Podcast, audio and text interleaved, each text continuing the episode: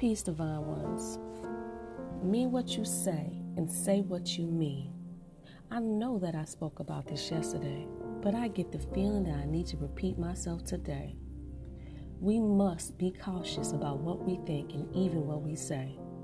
Learn to remove negative thoughts out of your mind and replace them with better ones because what you say cannot be undone. Until next time, peace, love, and light.